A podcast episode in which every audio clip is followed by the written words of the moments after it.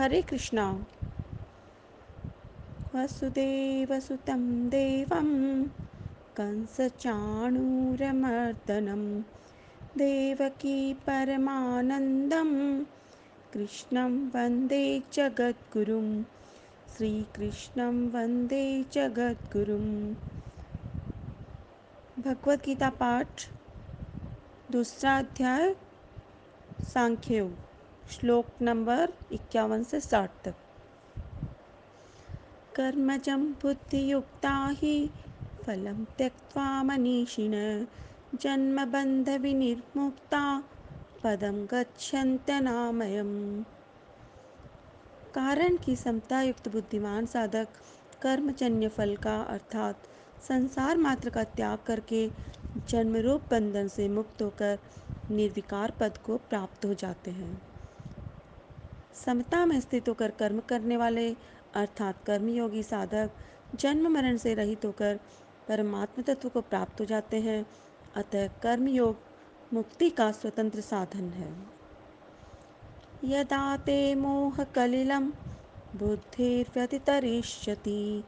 तदा निर्वेदं श्रोतव्यस्य श्रुतस्य च। जिस समय तेरी बुद्धि मोहरूपी दलदल को भली भांति तर जाएगी। उसी समय तो सुने हुए और सुनने में आने वाले भोगों से वैराग्य को प्राप्त हो जाएगा। मिलने और बिछुड़ने वाले पदार्थों और व्यक्तियों को अपना तथा अपने लिए मानना मोह है।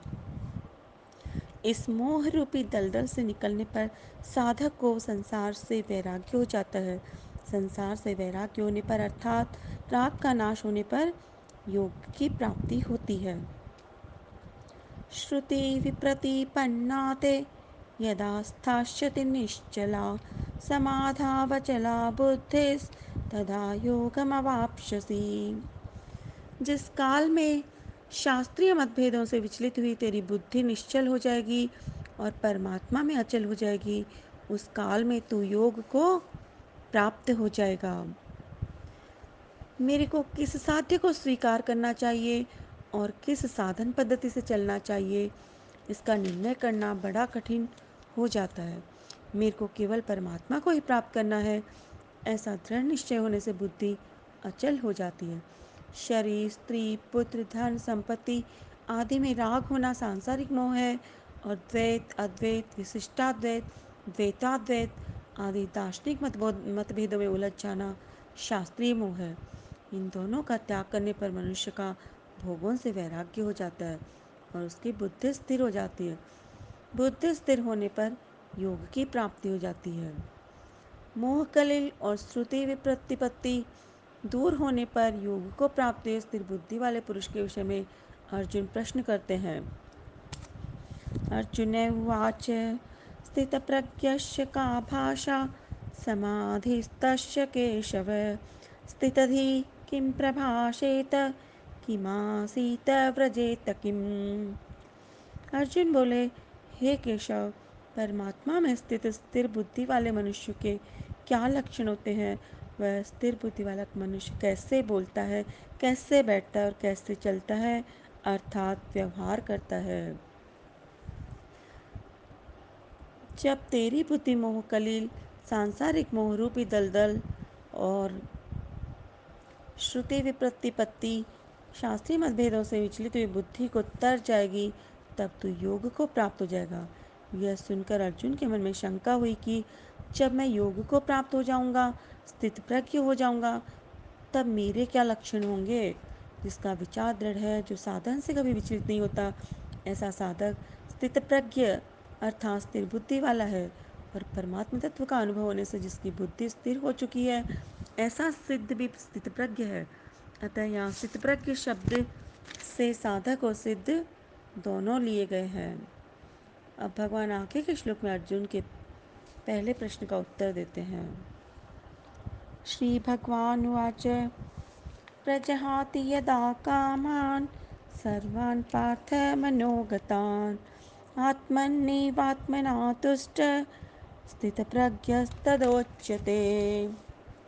श्री भगवान बोले, हे प्रथानंदन जिस काल में साधक मन में आई, संपूर्ण कामनाओं का भली भांति त्याग कर देता है और अपने आप से अपने आप में ही संतुष्ट रहता है, उस काल में वह स्थिर बुद्धि कहा जाता है। मन की स्थिरता की अपेक्षा बुद्धि की स्थिरता श्रेष्ठ है, क्योंकि मन की स्थिरता से लौकिक सिद्धियाँ प्रकट होती है। पर बुद्धि की स्थिरता से कल्याण हो जाता है। मन की स्थिरता है वृत्तियों का निरोध और बुद्धि की स्थिरता है उद्देश्य की दृढ़ता। त्याग उसी का होता है जो वास्तव में सदा से ही त्यक्त है। कामना स्वयंगत न होकर मनोगत है, परंतु मन के साथ तादात्म्य होने के कारण कामना स्वयं में दिखने लगती है। जब साधक को स्वयं में संपूर्ण कामनाओं के अभाव का अनुभव हो जाता है, तब उसकी बुद्धि स्वतः स्थिर हो जाती है। दुःखेष्वनुद्विग्नमना सुखेषु विगतस्पृह वीतरागभयक्रोध स्थितधीर्मुनिरुच्यते दुखों की प्राप्ति होने पर जिसके मन में उद्वेग नहीं होता और सुखों की प्राप्ति होने पर जिसके मन में स्पृहा नहीं होती तथा जो राग, भय और क्रोध से सर्वथा रहित हो गया है। वह मननशील मनुष्य स्थिर बुद्धि कहा जाता है? दुखों की संभावना और उनकी प्राप्ति होने पर भी जिसके मन में उद्वेग नहीं होता, अनुकूलता आने पर भी उसके मन में यह परिस्थिति ऐसी ही बनी रहे, यह परिस्थिति सदा मिलती रहे, ऐसी स्पृहा नहीं होती। जब उद्वेग, स्पृहा, राग, भय और क्रोध से सर्वथा रहित हो जाए तब व्यक्ति सिद्ध हो जाता है। ऐसे मननशील कर्मयोगी की बुद्धि स्थिर, अटल हो जाती है। संसार के पदार्थों का मन पर जो रंग चढ़ जाता है, उसको राग कहते हैं। पदार्थों में राग हो जाने पर अगर कोई सबल व्यक्ति पदार्थों की प्राप्ति में विघ्न डालता है तो मन में भय होता है। अगर वह व्यक्ति निर्बल होता है तो मन में क्रोध होता है। अंतकरण में जो छिपा हुआ राग रहता है, उसका नाम वासना है। मेरे को वस्तु मिल जाए, ऐसी जो इच्छा होती है उसका नाम कामना है।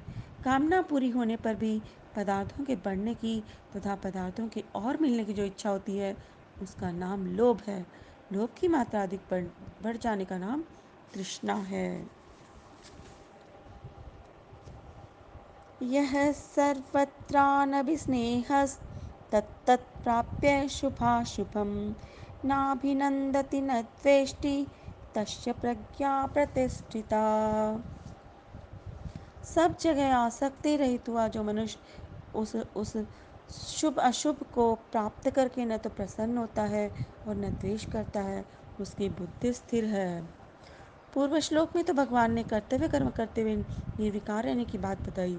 इस श्लोक में कर्मों के अनुसार प्राप्त होने वाली अनुकूल प्रतिकूल परिस्थितियों में सम निर्विकार रहने की बात बताते हैं। वह अनुकूल परिस्थिति को लेकर अभिनंदित नहीं होता और प्रतिकूल परिस्थिति को लेकर द्वेष नहीं करता। अब भगवान आगे के श्लोक से स्थित प्रज्ञ कैसे बैठता है, इस तीसरे प्रश्न का उत्तर आरंभ करते हैं।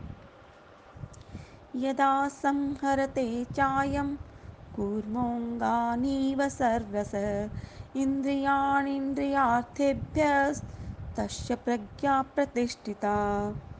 जिस तरह कछुआ अपने अंगों को सबोर से समेट लेता है, ऐसे ही जिस काल में यह कर्मयोगी इंद्रियों के विषयों से इंद्रियों को सब प्रकार से हटा लेता है, तब उसकी बुद्धि स्थिर हो जाती है। कछुआ चलता है तो उसके छह अंग दिखते हैं, चार पैर, एक पूंछ और एक मस्तक। परंतु जब अपने अंगों को छिपा लेता है, तब केवल उसकी पीठ ही दिखाई देती है।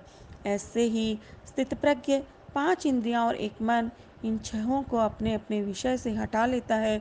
अगर उसका इंद्रियों आदि के साथ किंचन मात्र भी मानसिक संबंध बना रहता है तो वह स्थित प्रज्ञ नहीं होता। केवल इंद्रियों का विषयों से हट जाना स्थित प्रज्ञ का लक्षण नहीं है। इसे आगे के श्लोक में बताते हैं। विषया विनिवर्तन्ते निराहारस्य देहिन रसवर्जं रसोप्यस्य परम दृष्ट्वा निवर्तते। निराहारी इंद्रियों को विषयों से हटाने वाले मनुष्य के भी विषय तो निवृत्त हो जाते हैं, पर रस निवृत्त नहीं होता। परंतु परमात्मा तत्व का अनुभव होने से इस रस, इस स्थित प्रज्ञ मनुष्य का रस भी निवृत्त हो जाता है। अर्थात उसकी संसार में रस बुद्धि नहीं रहती। भोगों के प्रति सूक्ष्म आसक्ति का नाम रस है। यह रस साधक की अहमता में रहता है। जब तक यह रस रहता है, तब तक परमात्मा का अलौकिक रस प्रकट नहीं हो पाता। इस रस बुद्धि के कारण ही भोगों की पराधीनता रहती है।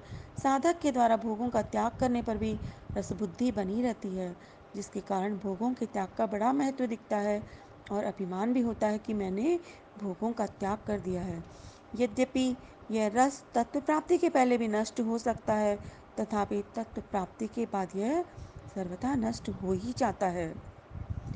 यततो ह्यपि कौन्तेय पुरुषस्य विपश्चित इन्द्रियाणि प्रमाथीनि हरन्ति प्रशभं मन। कारण की ही कुंती नंदन रसबुद्धि रहने से यत्न करते हुए विद्वान की विद्वान मनुष्य की प्रमथनशील इंद्रियाँ उसके मन को बलपूर्वक हर लेती है। बुद्धिमान साधक को अपनी इंद्रियों पर कभी विश्वास नहीं करना चाहिए। कारण कि जब तक अहमता में रसबुद्धि पड़ी है, तब तक साधक का पतन होने की संभावना रहती है।